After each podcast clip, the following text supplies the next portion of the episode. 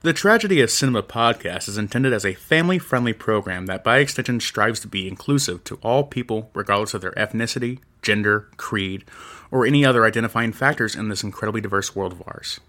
With that said, some of the films we discuss may contain serious subject matters or have content considered morally objectionable by today's standards.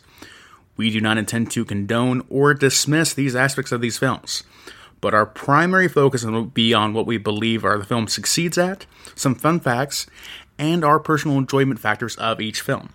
With that said, we hope you enjoy the show.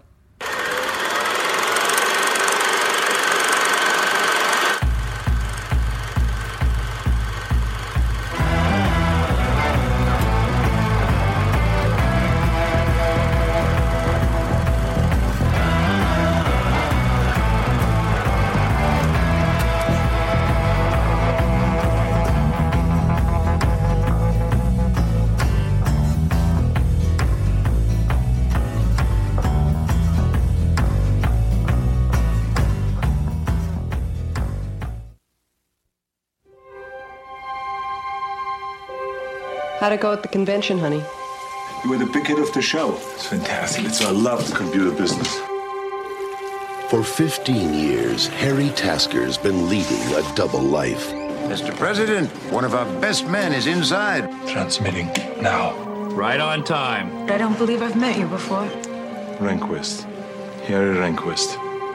Listen to the following code word Helen. H E L E N. Now, they're about to collide. What's your exit strategy? I'm gonna walk right out of the front gate. May I see your invitation, please? Sure. Here's my invitation. Yeah, that worked good. Right out the old front gate. Can you lean back a second? Mr. Tasker's office. Hi, it's Helen. Is he in? Harry's in a sales meeting, Mrs. Tasker. It's not like he's saving the world or anything.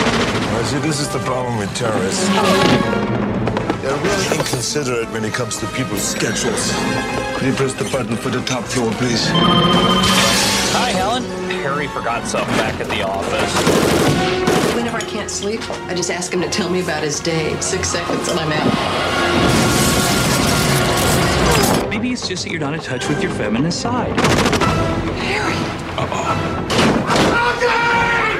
What were you doing here? You wouldn't believe me if I told you. You know what this is? It's a snow cone maker. Is it a water heater?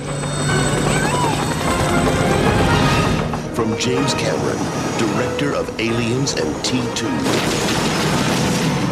Arnold Schwarzenegger, It's a Soviet MiRV 6 from an SS-22N launch vehicle.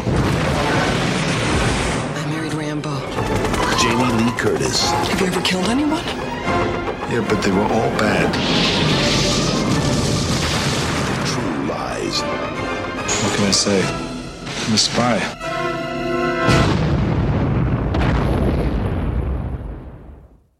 All right, guys, welcome back to the Tragedy of Cinema podcast. I'm your host, Jimbo. And I'm your co host, Kyle. Kyle, today we will be discussing a movie that you picked out, That's right, we're discussing True Lies. True Lies. Kyle, before we get started, I have a little bit of uh, trivia for you, slash, uh, see if you can guess these right. Carl, Carl, Kyle. Carl, yeah. Carl, Kyle, I have in front of me a list of Arnold Schwarzenegger movies ranked from, we'll just go one to, let's just go one to 15. Okay. Okay. So, Kyle, what is the number one movie on this list? The number one movie on this list. At list. 100%. Oh, for its like Rotten Rotten, Tomato rating? Yes. Uh, why should it be Guardians of Galaxy Volume? No, no, it wouldn't be, it wouldn't be Arnold Schwarzenegger for that. Never mind. Um, I've seen a Sylvester Stallone. I'm just a fool. I'm running off the right wrong track. Okay, Terminator 2, Judgment Day. Is it- Wrong. That is at number two. Okay. Uh, really at number two? Number one is Terminator. Number one is Terminator. Okay. Number three being Predator. No, number three is Total Recall. Total Recall. Okay. Number four is Predator. Number four is Predator. Um, I'm guessing at that point, maybe True Lies. At that point, No, Pumping Iron Pumping Iron.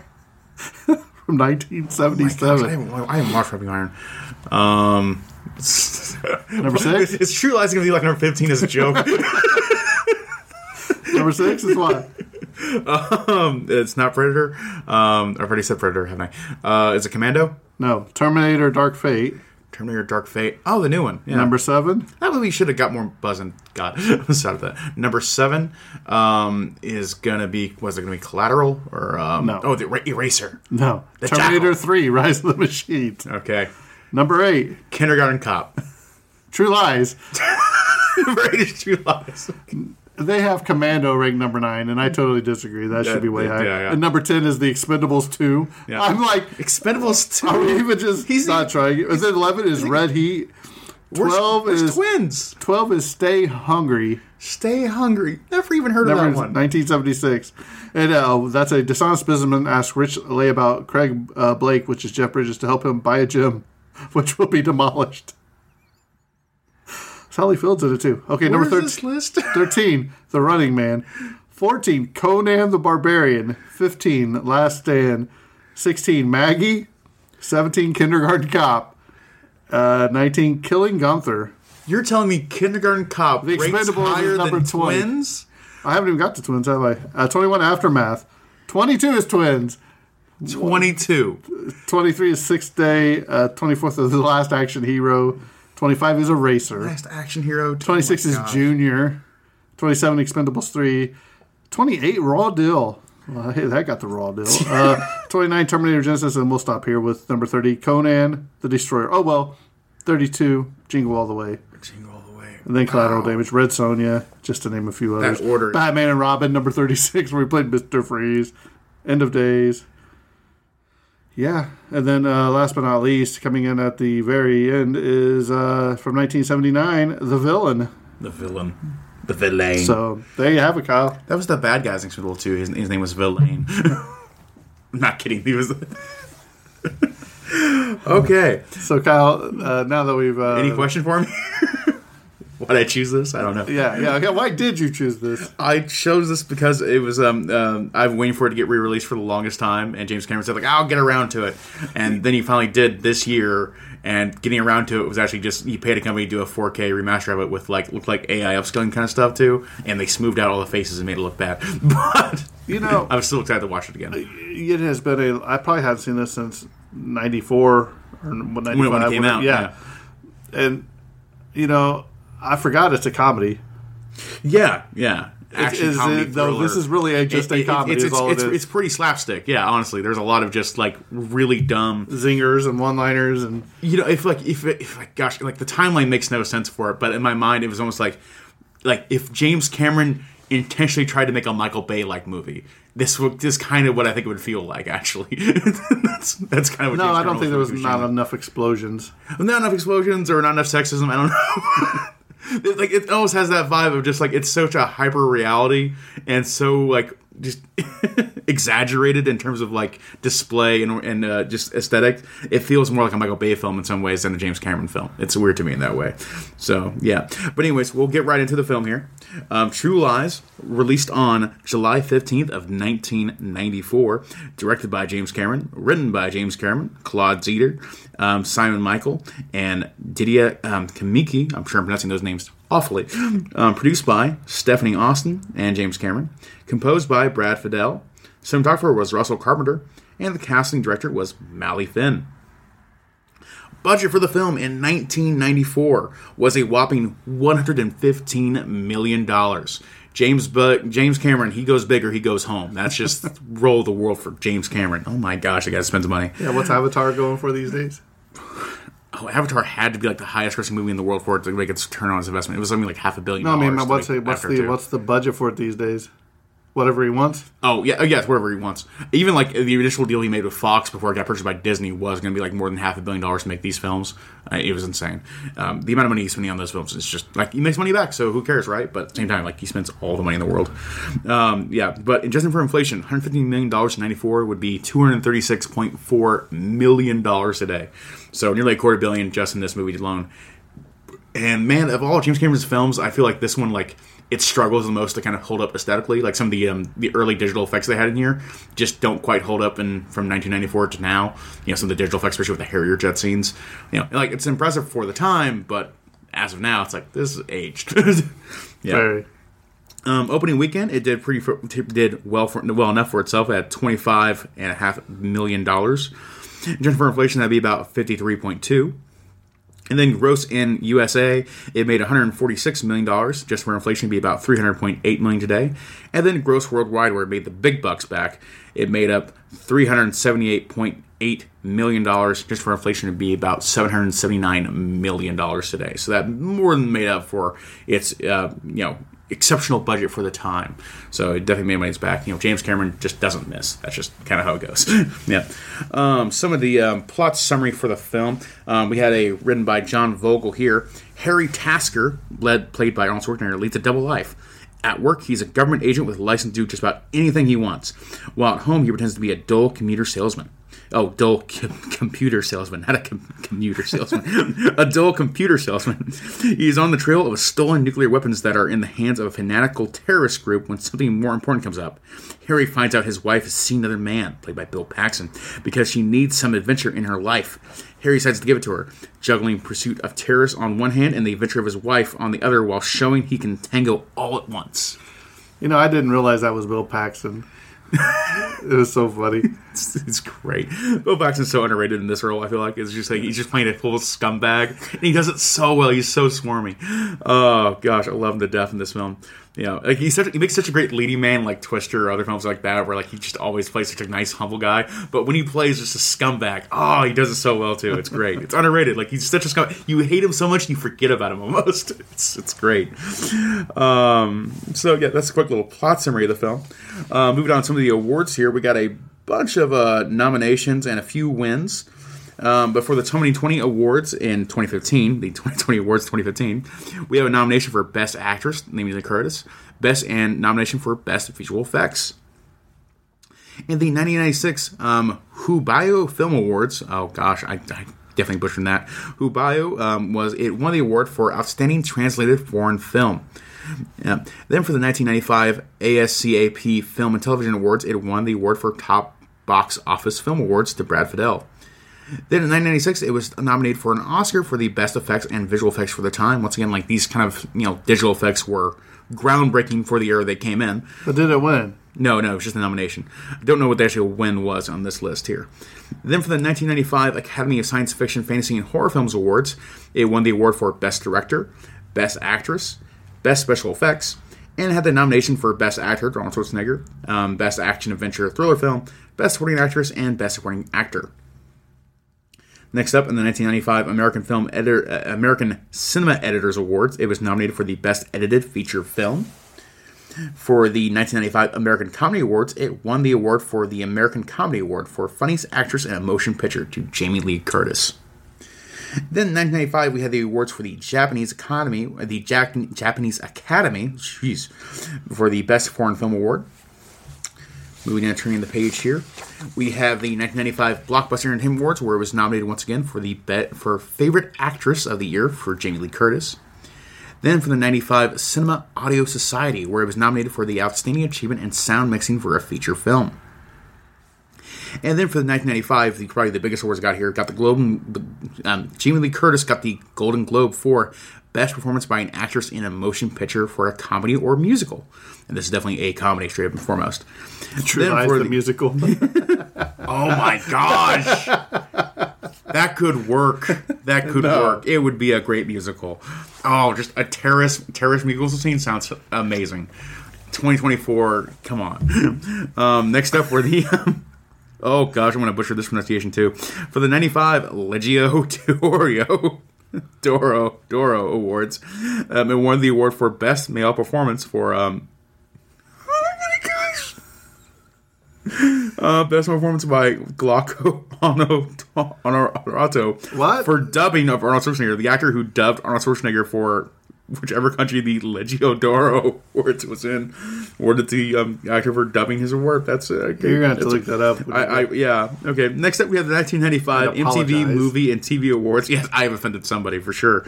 Um, we have a nomination for Best Action Sequence, Best Kiss, Best Comedic Performance, Best Female Performer, and Best Dance Sequence. best dance sequence. MTV and TV MTV Music Awards are always like some of the best. like, what's the most made up category just so we can get this actor on stage for five minutes? Oh, it's good. Then for the 1995 Screen Actor Guild Awards, we have a nomination for Outstanding Performance by a Female Actor in a Supporting Role, awarded to uh, uh, nominated to Jamie Lee Curtis. Then finally, for the 1984 Awards Circuit Community Awards, we have a nomination for Best Stunt Ensemble, Best Visual Effects, and Best Actress in a Leading Role. Some of the technical details of the film. This is a runtime of 141 minutes. Pretty lengthy runtime. for This It's is. long. yeah, it's definitely like it's just, just there's like a third act there where you're like, really? I think we're I think we're done. And Just then blow it's it like, up already. And it's like, but it's like, no, no, no. He's got to do a Harrier jet thing. Like, You know, I oh, okay. thought I thought, oh, they're kissing and an atomic bomb's going over the ocean. Yeah, yeah, I it's, was like, it's like the logical conclusion, but then it is like a third act Oh, no, twist. Is like they took your like, daughter. You got to rescue your I'll daughter be too. back. It's like, ah, jeez, I got another twenty minutes to go. Okay, It really is just like we we had too many threads. We gotta we gotta finish this last thread. Like, oh, okay, so I'm gonna get a Harrier jet, do a final act thing, which is very funny. Um, sound mix is a seven millimeter six track for the seven millimeter prints, and Dolby Digital for the remastering for DVDs and Blu-rays and 4Ks and all that. Color info. This is of course a color film. I just hope so for 1994. Aspect ratio is 1.78 by 1 for the open matte edition, and for the 7 millimeter prints, it was 2.20 by 1, and then 2.39 by 1 for, I guess, um, Blu ray and DVD and something like that. Um, camera views, they use a lot of cameras. it's a big list of cameras. I'm not going to go through that. I'm not here for all that. No, is the audience, I'm sure. Um, and that concludes the technical details. Now we get to move on to the exceptional cast of this film here. So, starting up, we of course have Arnold Schwarzenegger playing the role of Harry. Arnold Schwarzenegger, of course, easily well known as one of the biggest action stars throughout Hollywood for the last 40 years, give or take. Um, we have films like Terminator 2, Judgment Day, and of course all Terminator films from 1991 all the way to you know Terminator Dark Fate that released just a couple years ago. Um, Predator 1987, Twins in 88, and Last Action Hero 1993. So of course you know any great action movie top 10 list you're going to see a Schwarzenegger in there, you know almost certainly. Next up, of course, we have in legendary um, sc- the the original sque- Scream Queen icon Jamie Lee Curtis playing the role of Helen. Jamie Lee Curtis, of course, most iconic for her role as uh, you know in the um, film Halloween 1978, and of course the remakes that came out in well not remakes um, the legacy sequels in 2018 to now those three movies, and uh, such films as also Trading Places and with Dan Aykroyd in 1983, and um, Knives Out in 2019 with uh, Rian Johnson directing that one. And next up, we got Tom Arnold playing the role of Gib. Um, Tom Arnold is also in the film um, The Stupids in 1996. You know, I'm my own grandpa. Stop! Don't make me sing should- I that. had share that again, song. Kyle. It's stuck in your head now. Uh, Big Bully in 1996 and McHale's Navy in 1997. Then next up, of course, we have the amazing Bill Paxton playing the role of Simon. Bill Paxton, very much like he was James Cameron's boy for like a good two decades there. Though, like, but of course, Bill Paxton also searched films as uh, Aliens in 1986, Twister also in 1996, and uh, Edge of Tomorrow in 2014, and of course, um, Titanic back in uh, 2001 or something like that. Uh, 2001 was it two, 1999? Was Titanic? I think it was 98, I believe, wasn't it? 98, 98. Okay, now off the top of my head. Yeah, 98, I Yeah. think. Next up, we have uh, T, uh, Tia Carrere uh, playing, playing the role of Juno. Um, Tia Carrere was also in Wayne's World in 1992. She was also in Wayne's World 2, I believe, two years later, 94, I believe it was. And then she was also in My Teacher's Wife in 1995. And she was in the film Lilo and Stitch in 2002.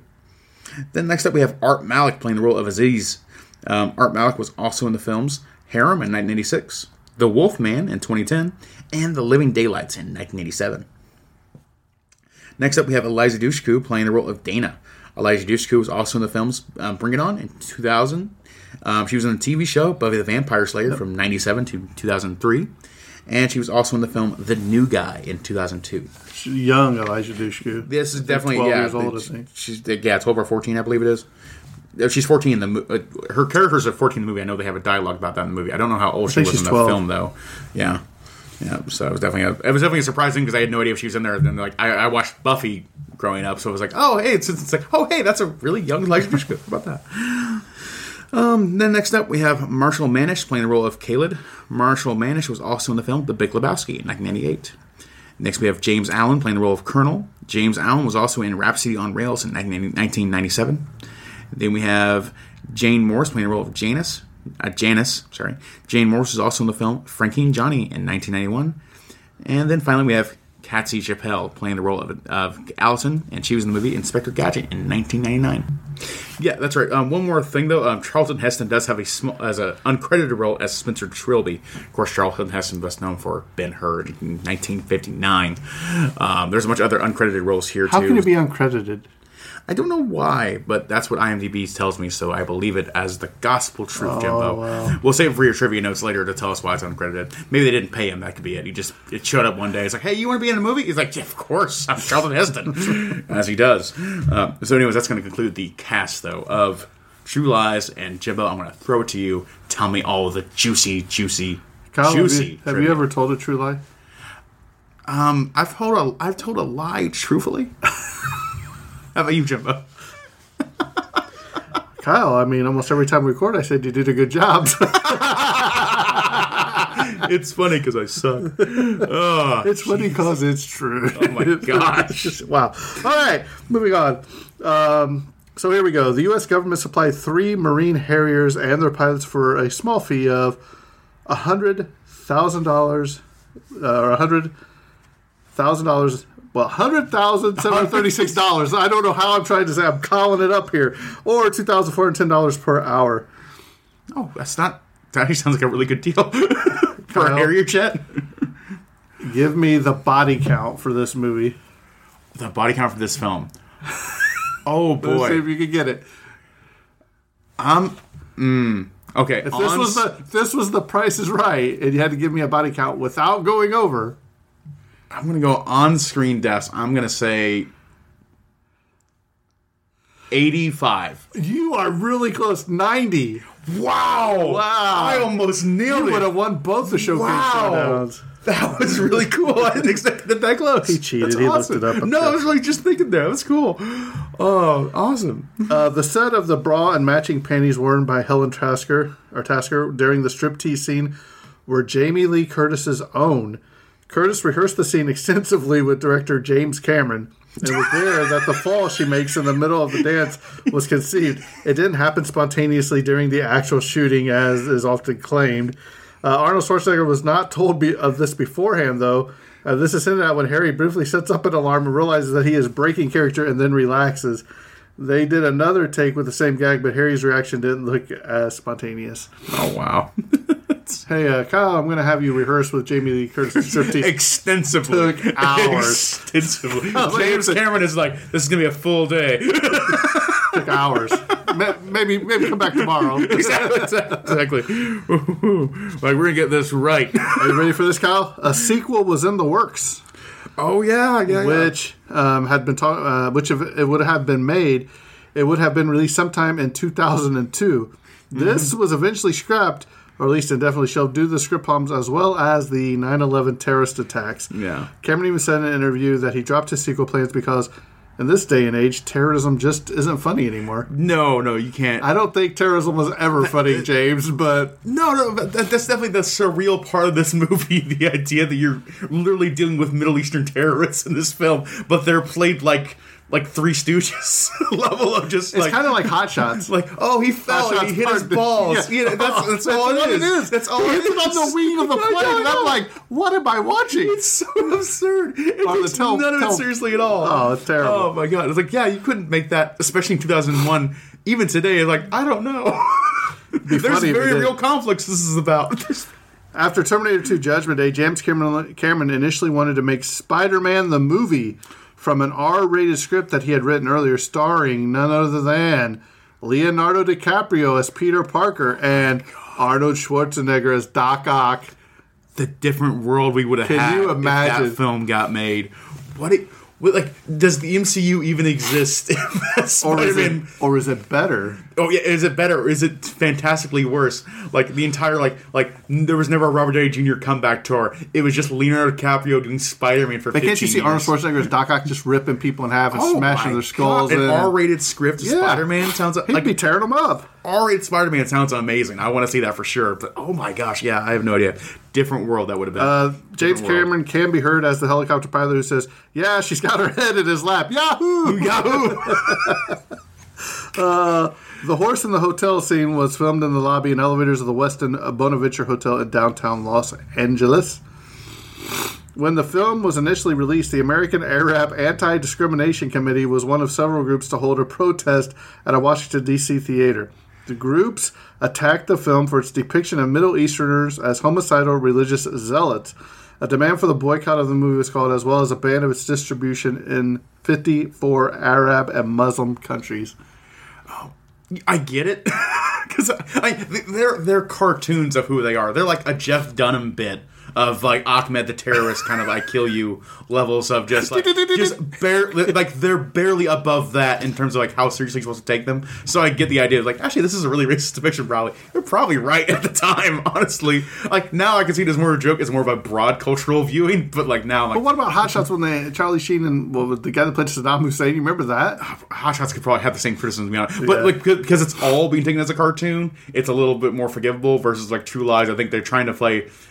Even though it is still ridiculous now to look at it, they probably thought like like Arnold Schwarzenegger was playing like a straight guy, a regular a regular guy kind of thing, a regular super spy guy, of being like this is the realistic part. But then the Akva the terrorist group is the dumb cartoon stuff, and that's how they view real people. So I could see it being like racist then. Now it's more it's all ridiculous. Nice try, Kyle. But I, They'll be racist, Jimbo. I tell you. well, you're the one that said because it is depicted as a cartoon, it's okay. Well, no, and Hot Shots do it because they're all being like exaggerated to their cartoonish expectations. So It okay, kind let of me ask, you, let me ask you a question then. Boy, this could go really bad. Okay, cool, Jimbo. Here we go. You ready? Let's dig this hole for yourselves. So, are you saying it's okay to have blackface in a cartoon and not in movies? no. Is that what you're saying? No. Because you're saying it's straight cartoon. No, no, no. I'm saying that when you treat all characters by their exaggerations, you are kind of bringing light to all of these kind of racial absurdities to a degree. That can kind of bring light to all of them. So, like, if you're making fun of all races at once, it's a lot more forgivable than making fun of just one person. So you're saying if film. every person in the cartoon had blackface, it would be okay? No, I'm saying if every. I was like- I was like, I can't get out of a cartoon where every single race was depicted in like their most exaggerated terms and how um, and, and highlighting how absurd that depiction is. That's not racist. So kind of like similar- if Mel Brooks was to Exactly, like if Mel Brooks did a cartoon like that, he would have had those exaggerated depictions of everyone, and like it would. Well, Blazing Saddles. You just go ahead and call Blazing Saddles. Well, even then. Blazing Saddles isn't just black people too. No, no, no. I'm just saying of the, depicting the, the, the you know the Mexicans and the Yeah, know, yeah, the depicting whole- it like that too. So if you're going into those exaggerations, you're highlighting how absurd those depictions are, and you're also kind of like you're making you're making those stereotypes not in a negative light necessarily. You're making fun of the people who make those stereotypes in the first place. So that's where you kind of get that balance of and like I get it. It can be kind of a gray area at times where it's messy. It's hard to say like, oh, is that racist? Because if they're offended by it, then like I'm not going to tell you you're wrong to be offended by it. It's how you feel. It's how you feel. But in general, for a general audience precipitation, I'm not going to say like, oh, this film is bad for this and that reason. I don't know. It's a mess. I'm a white guy. What do you expect me to say? I don't know, but I, I was wanting to see. I'm not going to tell you. I like, wanted to I, see. I am the expert on all racial. You should have seen it. Kyle was over here sweating. He's like, "How am I going to get out of this?" We got the disclaimer at the beginning. We're fine. Uh, any hate mail, please forward to Kyle Zaner at the Treasury Center. we got a disclaimer. I can't be racist now. Originally, the writer wanted Uh. Arnold Schwarzenegger's character during the horse chase sequence to chase after the suspect through the reflecting pool at the Washington Monument. However, the National Park Service refused to allow that to happen. nice. That would have been cool too. You should have blown up the National Monument. Cool. Lincoln statue, exactly. Lincoln Lincoln Monument. statue just just falls down. or the Washington Monument just topple it Topple over. down, down. Yeah, yeah. Oh, it would be cool. It was not not Rushmore, and the Harrier jet just blew up every head. be amazing. Just And at, destroy and at the end, they're building it back, and it's Schwarzenegger and Stallone. Yeah, it's Stallone, yeah. Jason Statham or whatever. Jeez, Kyle. So now we've went through destroying national monuments. Yeah, to blowing up Mount Rushmore. Jeez. Yeah, yeah, yeah. Uh, many problems uh, plagued the shooting of the opening sequence. The mansion scene was filmed on an extremely cold night, and the mansion itself was not heated. All of the women wore dresses with nothing underneath, and a costume change room was set up outside in the cold. Kerosene lamps were used to heat the tents. One of the extras' blouses caught on fire. Oh my gosh. For their suffering through this harsh cold that night, the extras were paid an additional fifty dollars. Oh my gosh. See, See Michael Bay pull that off. Making film this is rough work, and that does not sound like enough for like, hey, you worked in the extreme cold, just an extra fifty bucks. I don't know. Maybe I would have been okay with that if I was a worker that day, but also like that sucks. It's not good enough. Uh, the soundstage where they shot the Harrier scale model was the largest 180 degree green screen background ever built. Eliza Dushku, Nowadays, we just have that like that giant Mandalorian dome screen room that we film everything in. uh, Eliza Dushku broke some ribs during the filming of her Harrier jet stunt scenes. It was later revealed by Dushku that this li- li- likely wasn't entirely an accident, which we get to later on in the trivia, and I'll explain why. What in the world? She was a child, for God's sake. Well, you're getting ready to find out. so Okay. hang, hang, hang, hang tight to those thoughts. Hang tight to those thoughts. Jeez. This, the appearance and traits of Spencer Trilby, which was Charlton Heston, is based on Nick Fury, a Marvel comic character. Makes perfect sense. And now, he yeah. wasn't supposed to wear an eye patch, but he came in with pink eye that day, so the wardrobe department just to- added to an That's fantastic. Oh, I love It it. does add to his character. It does. Yeah. Uh, production took sufficiently long for the movie to run significantly behind schedule. Tia Carrere's contract was only for seven weeks, but began because of long periods of shooting. She ended up earning seven months of pay My God. for seven weeks. Seven we- seven months of pay for seven weeks.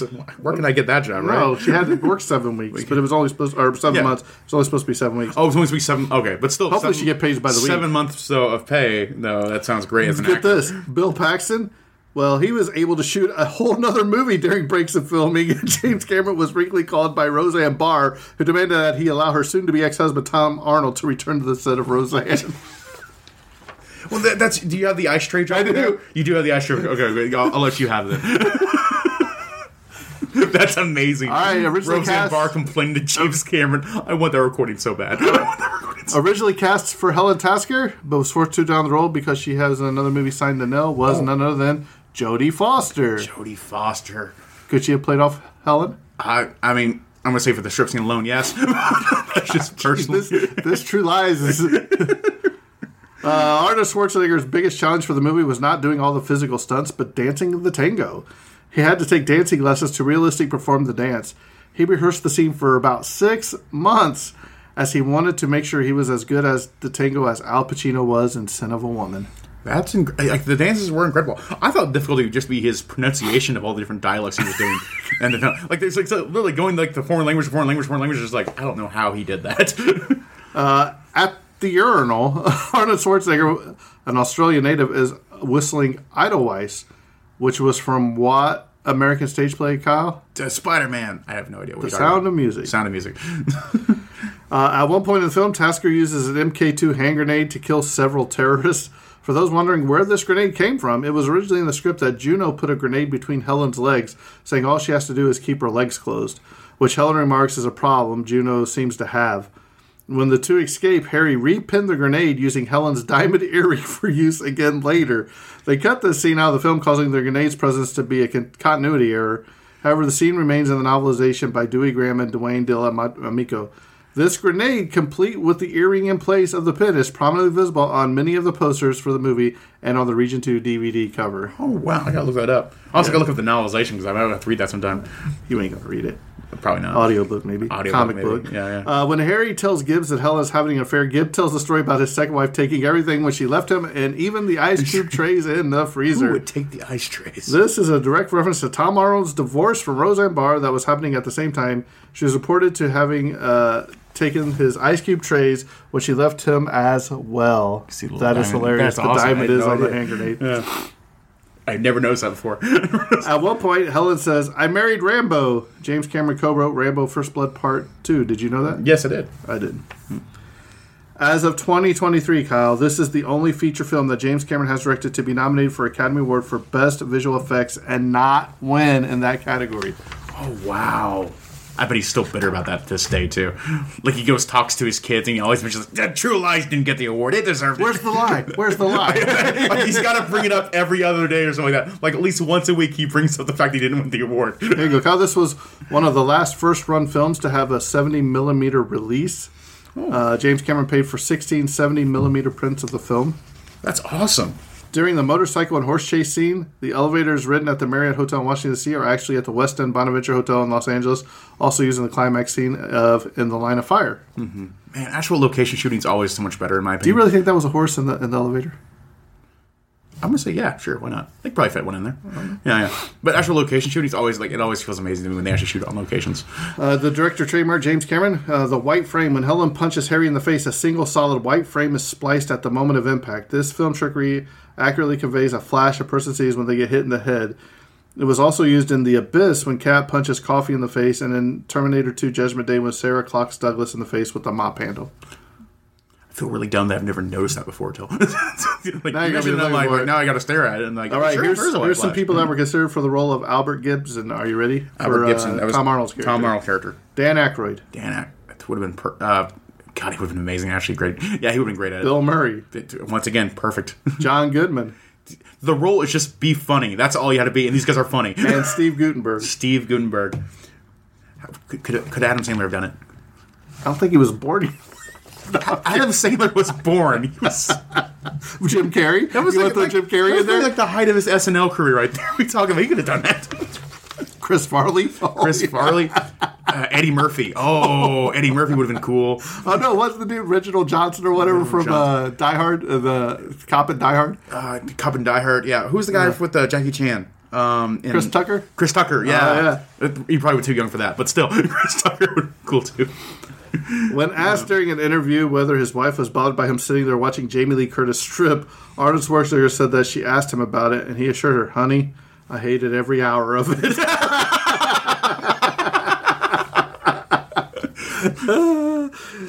Arnold Schwarzenegger dreamt about playing a James Bond kind of spy when he was a kid, so this was his, you know, movie that he's always wanted to do. That's really cool. Uh, this was Arnold Schwarzenegger's comeback film after the high-profile flop of what movie, Kyle? Oh, was it the Junior one movie? The one No. where he had a baby? No. Um, well, it was Last the. Action Hero. Last. Oh, that, I always forget the movie flop because it's so good. I like Last Action Hero. I think That doesn't mean it wasn't a flop. You like a lot of movies that seem to be flops. Shut up. Uh, this was the first Hollywood movie to be released in Vietnam since the Vietnam War. Weird movie. Can you can you imagine? Can you imagine if they were Vietnam terrorists? they released it in Vietnam. I'm just thinking, like, yeah, that is the most like pro America America propaganda film ever. For for them to come back to, of just, oh, just look at this Harrier jet the U.S. made, isn't it amazing? That's all the movie is. you know, I think they used one of these to bomb us. Look, look how powerful the American government is. The movie, first movie to come to Vietnam after the war. That's oh, hilarious. Jamie Lee Curtis called this film, without question, the greatest experience of my professional life so far. Who did? Which, Jamie Lee Curtis. Jamie Lee, which really? Wow, Tom Arnold also said that this is his favorite movie he's ever been in. I can see that. Yeah, One of he hasn't been in many other Yeah. great films. Uh, Arnold Schwarzenegger wasn't supposed to drop the tape recorder. James Cameron liked it and he kept it in. cool. You have to watch the movie to get that. That Yeah, that the- is one of the greatest scenes. Yeah. Uh, Harry's horse was played by four different horses because they each had different skills. oh, for the running and the picking it up and that The kind of jumping, stuff. yeah. I don't know. Jumping. That makes sense. Yeah. Uh, Arnold Schwarzenegger did a lot of his own horseback riding. He says he couldn't have done it without his riding experience on the Conan movies. What, you don't have the horses in the cast? I probably four did, different skipped them. horses? Them. Wow. Yeah. Oh my god. I, I like to see where he, he's, just, he's just talking to the horse. It reminded me of that scene of Jingle All the Way where he punched the deer in the face. Just I have to expect him to just to punch the horse. What kind of cop are you? Bam! And just smash him and he gets knocked out. Uh, Tia Car- Carrere uh, named this as her favorite role of all time because I got to be a villain. Awesome. Uh, Jamie Lee. Curtis was glad her character was nervous because she was nervous about some scenes too. Oh, I bet. There was definitely some self conscious scenes there for sure. Arnold Schwarzenegger recalled the hardest thing was sitting in a cockpit for hours and days and weeks. It was 100 degrees inside. That was torturous. I bet he barely fit in there too. He was big, big guy. he, he, uh, he, you know, he was ten pounds in a five gallon hat right there. Kyle, did you notice this? Simon and Harry are mirror images of one another. Simon is a salesman pretending to be a spy, and Harry is a spy pretending to be a salesman. yeah, yeah. And they even take and he takes credit for literally his operation too as a spy stuff. It's know. hilarious. Uh, the name on the door of the office which the Harrier backs into during the final aerial scene is D. Simpson. This is a reference to a legendary producer, Don Simpson, who produced the very aerial Top Gun, among others. Awesome. Uh, to fil- crossover movie, you know, Top Gun, True Lies too. Top Gun lies. Yeah. Uh, to film the scenes on the old Seven Mile Bridge in the Keys, Like the arrival and takeoff of the Harrier jet, the production crew closed down the traffic on new Seven Mile Bridge at, interval, at intervals for several minutes at a time. Whenever this happened, women were sent among the stop cars, giving drivers Pepsis and bumper stickers that read, "I was stopped on the Seven Mile Bridge by Omega Sector." That's such a dumb promo. Oh my oh, god. But That's we tell me you went have took a sticker that so said that, Kyle. dumb. I know you and your just stickers. beautiful women models hanging out Pepsi and bumper stickers. Who wouldn't Can love you that get day? a bump, one of those bumper stickers on eBay? I bet they're on eBay, or you can get a reproduction of them. I bet you could. No, not a repo. I want I original. I bet you can get a repo of them. I get a repo. I wouldn't mind. I don't need an original. Oh, you need an original. Yeah, you we need have to to get have signed by original. Schwarzenegger, Jamie Lee Curtis. Hey, there you go. You're gonna spend a thousand dollars on this bumper sticker. Bill Paxton signed it, maybe, because I don't think he's alive anymore. Yeah, Right? he's dead. Yeah. Oh, did you hear they're making a t- uh, Top Gun three? By the way, they're gonna do it. Stop, Kyle. We're, we're, we're not talking about Top Gun right now. He's gonna join the CIA. He's that for real fight- talk. He's gonna fight All robots.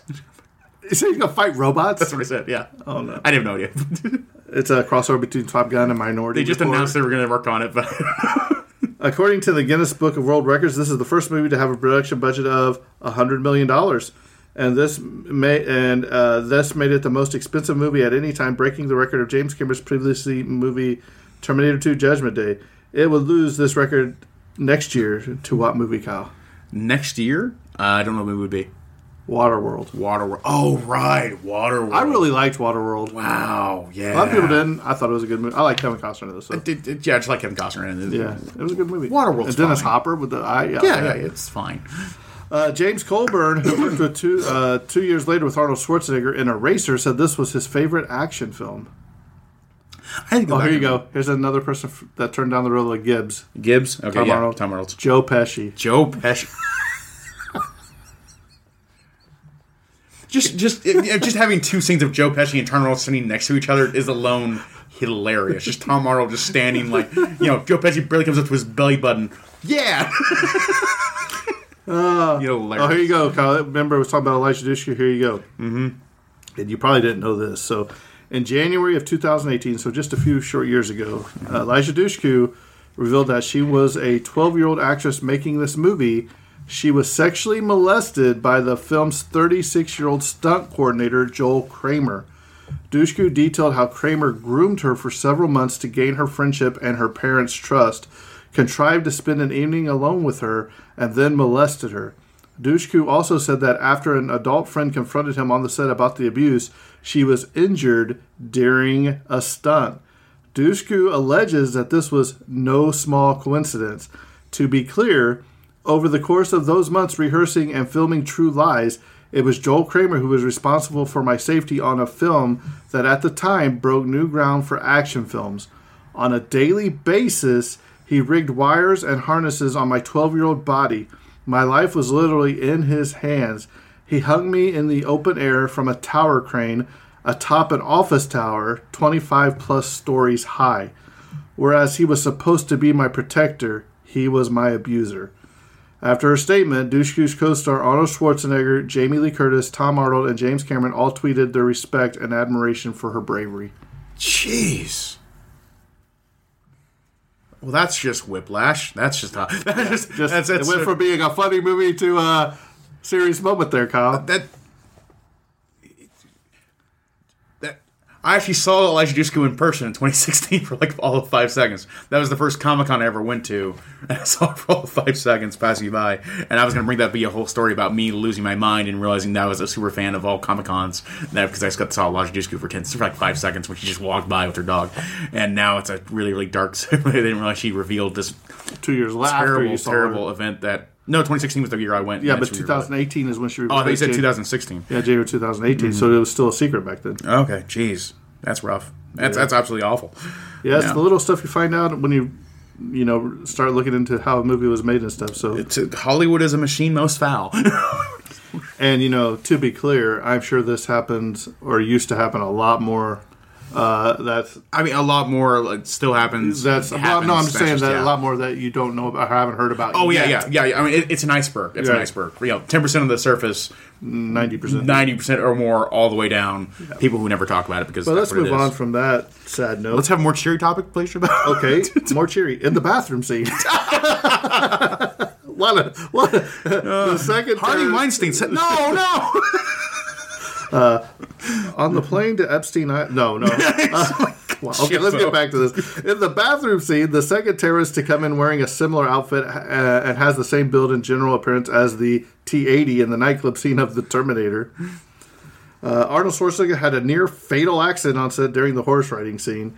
When his horse got startled and ran out of control, Schwarzenegger managed to slide off the horse, but did this near a 30 foot drop off. His personal stuntman saw what happened and was able to grab him before he went over the edge, the Oh ledge. my gosh. Yeah, once again, whole different world if Arnold Schwarzenegger dies in 1994. Oh, that'd be sad. Oh my gosh. Uh, during the final tango, when Helen slides on the ground, Jamie Lee Curtis said that this was because they had rehearsed it so much that her legs were tired and gave out on her during the take, so she struggled to get back up. Initially, Curtis was uh, angry James Cameron kept it in the movie, but then realized that it was totally what the character of Helen would have done. Uh, the film uh, was referenced in the 2019 MCU film Captain Marvel, where Carol Danvers accidentally blows up the film's poster.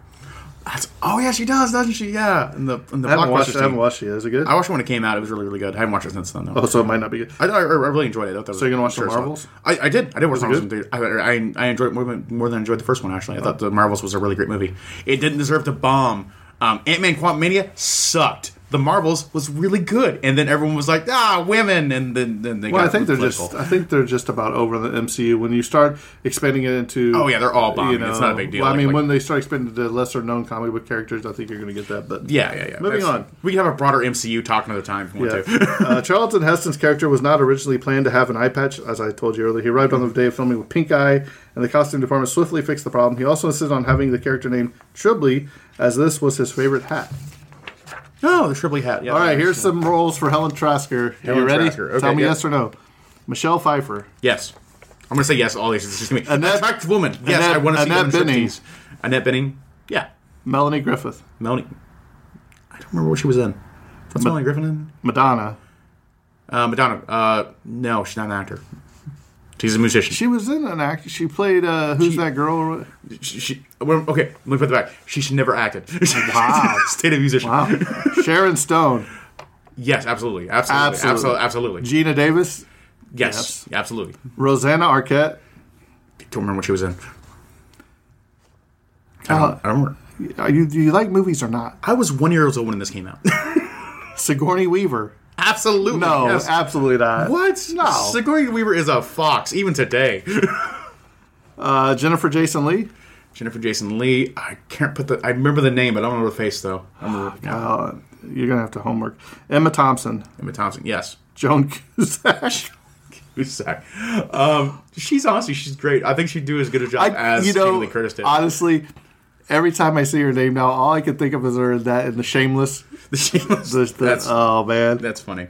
uh, Isabella Rossellini, Isabella Rossellini. Once again, I recognize the name. Can't put the face. Mary on Elizabeth Mastra uh, Mastra Antonio. I don't remember that name. You don't know who that is. Demi Moore, Demi Moore. Uh, yeah, yeah. Julianne Moore. Julianne Moore. You know who that is, right? Yes. Yeah, they were great. Jean Jeannie Tripplehorn, Don't know. Helen Hunt, Helen Hunt. Uh, wasn't she? In, Twister. yeah, Twister. Um, Mad about you. Yeah, no, I, I know, I know, I know, I know, the movie. I'm trying to think if she good for the role or not. Uh, I'm gonna say yeah. I mean, but but also not. Really Madeleine Stowe. Excited about that. Uh, Madeline who? Stowe. I don't know who that is. Kim Basinger. Kim Basinger. Um, yeah, Kim Basinger would be cool. Valeria Golino. I don't know who that is. Lea Thompson. Lea Thompson would have been yeah, cool. And from our last episode, Debra Winger. Debra Winger. yeah, sure, why not? Sure. Uh, Bill Paxton and Charlton Heston both appeared in Tombstone, although they don't share any scenes. Who, the guy who said Bill Paxton. Who was it? Charlton Heston. Charlton. Oh yeah, of course. Yeah. Okay. Yes. I don't remember him in Tombstone. Um, I don't remember Tombstone either. Yeah. I'm have to watch that again, unless it's a different Tombstone. But No, it, no, it's surely that Tombstone. surely, Don't be serious. don't call me Shirley. Uh, James Cameron personally called Charlton Heston to offer him the role of Trilby. When Heston asked why, Cameron responded, Because you're awesome. "I needed someone who can intimidate Arnold Schwarzenegger." Because Charlton Heston is one of the biggest That- that action is- stars. in- Man, that is amazing. That's absolutely that's a that's a to know they're both right too. Even Arnold would probably say, "Yeah, he's right." For the spectacular Florida Keys climax, the production actually bought some redundant causeway links and restored the missing chunks so that they could blow them up to smithereens on screen. Fantastic. Good and man, last but not least, Kyle, the high-rise set of the Harrier scene was hit by lightning during a sudden storm. Luckily, cast and crew had just broken for lunch and nobody got injured, but as a precaution, they had to keep an eye out for the weather for the rest of the shoot. So, Kyle, there's your movie, True Lies. Let's hear it. Jimbo, I still kind of love this film. I think it's still pretty good. I still kind of love it. Not as much as you once did.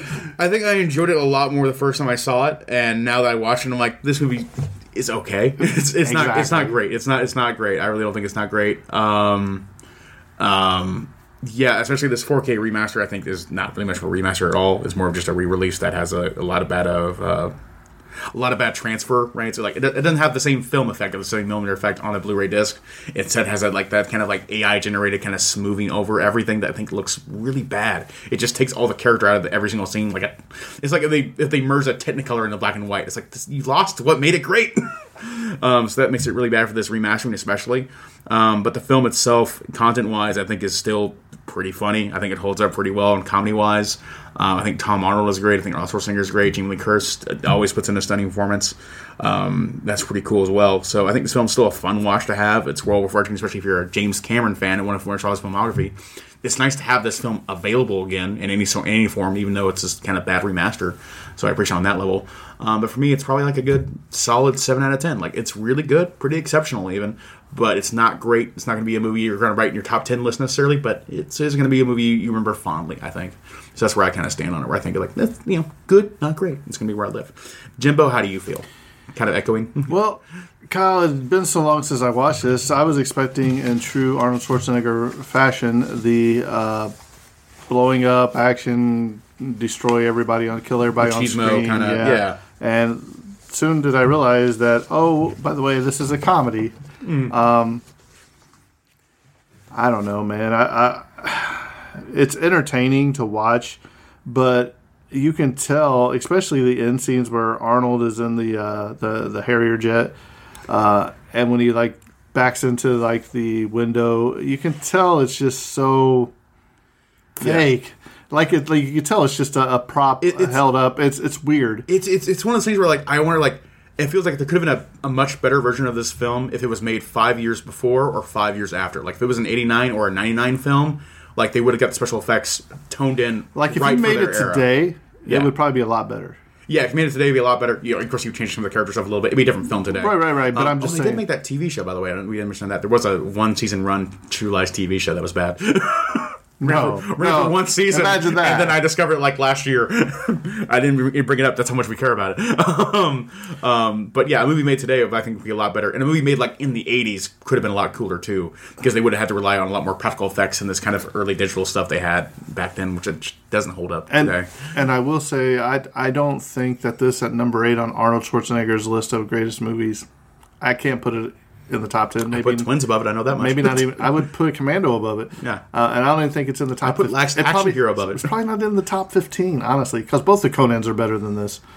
Yeah, Even no, the bad I- one. yeah. Eraser's better than this. I, I get from it. what yeah. I remember. Yeah, yeah. like this, this probably barely cracks his top twenty if we're being honest. Probably, yeah, yeah, I mean, Jingle All the Way was even better, and it was comedy too. I don't know about Jingle all the way. But uh, No, yeah, Phil Hartman, yeah, so, so for me, I'd probably get a six five, maybe a seven. oh, Phil Hartman. yeah. Yeah. Uh, so, um, eh, I mean, if you like Arnold, you're gonna like it. He's like James Cameron. Still has a lot of his bits too. You know, Yeah. Um, yeah. So it was okay. Jamie Lee Curtis did fine in it. Uh, Arnold did fine in it. Um, but you know, I was all right with the terrorist being a little stupid. But when the, what really, well, really, when I just really turned me off is at the end when he jumps on top of the Harrier jet as he's trying to rescue his daughter, as we talked about, Mm. and he goes into the the uh, the glass Yeah. where the janitor's been. Yeah. And then the guy just the terrorist just falls back and, and just racks himself between the In the nuts, yeah. And I was like, okay, You might as well have like a bowling is- strike sound effect put in there too for how wacky they play that moment. yeah. and So, I, I agree. To me, that just went over the top. Totally, it's just all over the place because like it's played a little too seriously in some scenes, Right. And then it's slapstick in the others where like it doesn't feel right. Like there should have been the, either the more serious film or the much more funnier film. There should have been one Right. of So those. you could have been like Beverly Hills Ninja. Yeah, something kind of like that. Yeah. and the, but they tried to do the best of both There worlds. was just a which- little too much of just. I don't know if they tried to appease to the action people as well as the comedy people, and that's why it happened. But I think it's a case where like the creatives are their own worst enemy in that case because like I could see Cameron writing this film as a comedy, but then like he like he just writes more and more serious stuff as it goes, and then all of a sudden he has a he has like a little bit more of an overly serious film that has these weird super slapstick moments of the terrorists once again basically being. And I think I stooges. was in the notes. I didn't really say it because I, I didn't want to bring it up, but I think they said that he got a lot of the, the, the plot for this movie by watching MTV with no sound on, and I'm like, okay, back. Yeah, I, I, I- it makes sense actually when you watch it. It does have like kind of a music video vibe. Right. That's also kind of why I bring up Michael Bay in it too, where it's like it just it's all style and the substance is kind of missing there in kind of a way where it's like it's just it like it looks like it's just a flashy film, but what's actually going on under the hood isn't that deep or it's kind of missing the point. right. yeah. Well, Kyle, that was your pick of True Lies. Next week, ladies and gentlemen, do we have a hidden gem Hidden gem. um, Well, I would on this podcast that I had never seen before? I picked it. Kyle had never be seen it before, but we both watched it and we were just both pretty much blown, Blown away, away, yeah. by this episode, uh, by this next movie coming up, and that is Sunset, Sunset Boulevard. Boulevard. If you have never seen Sunset Boulevard, you need to. It's it's.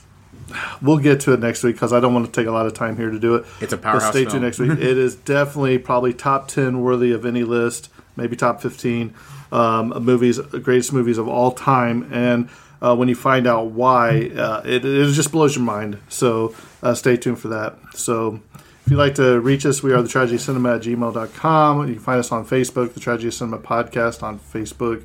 Uh, we have a lot of fun on there. So without further ado, I think this episode's coming to a close, and that's a wrap. And cut. Goodbye.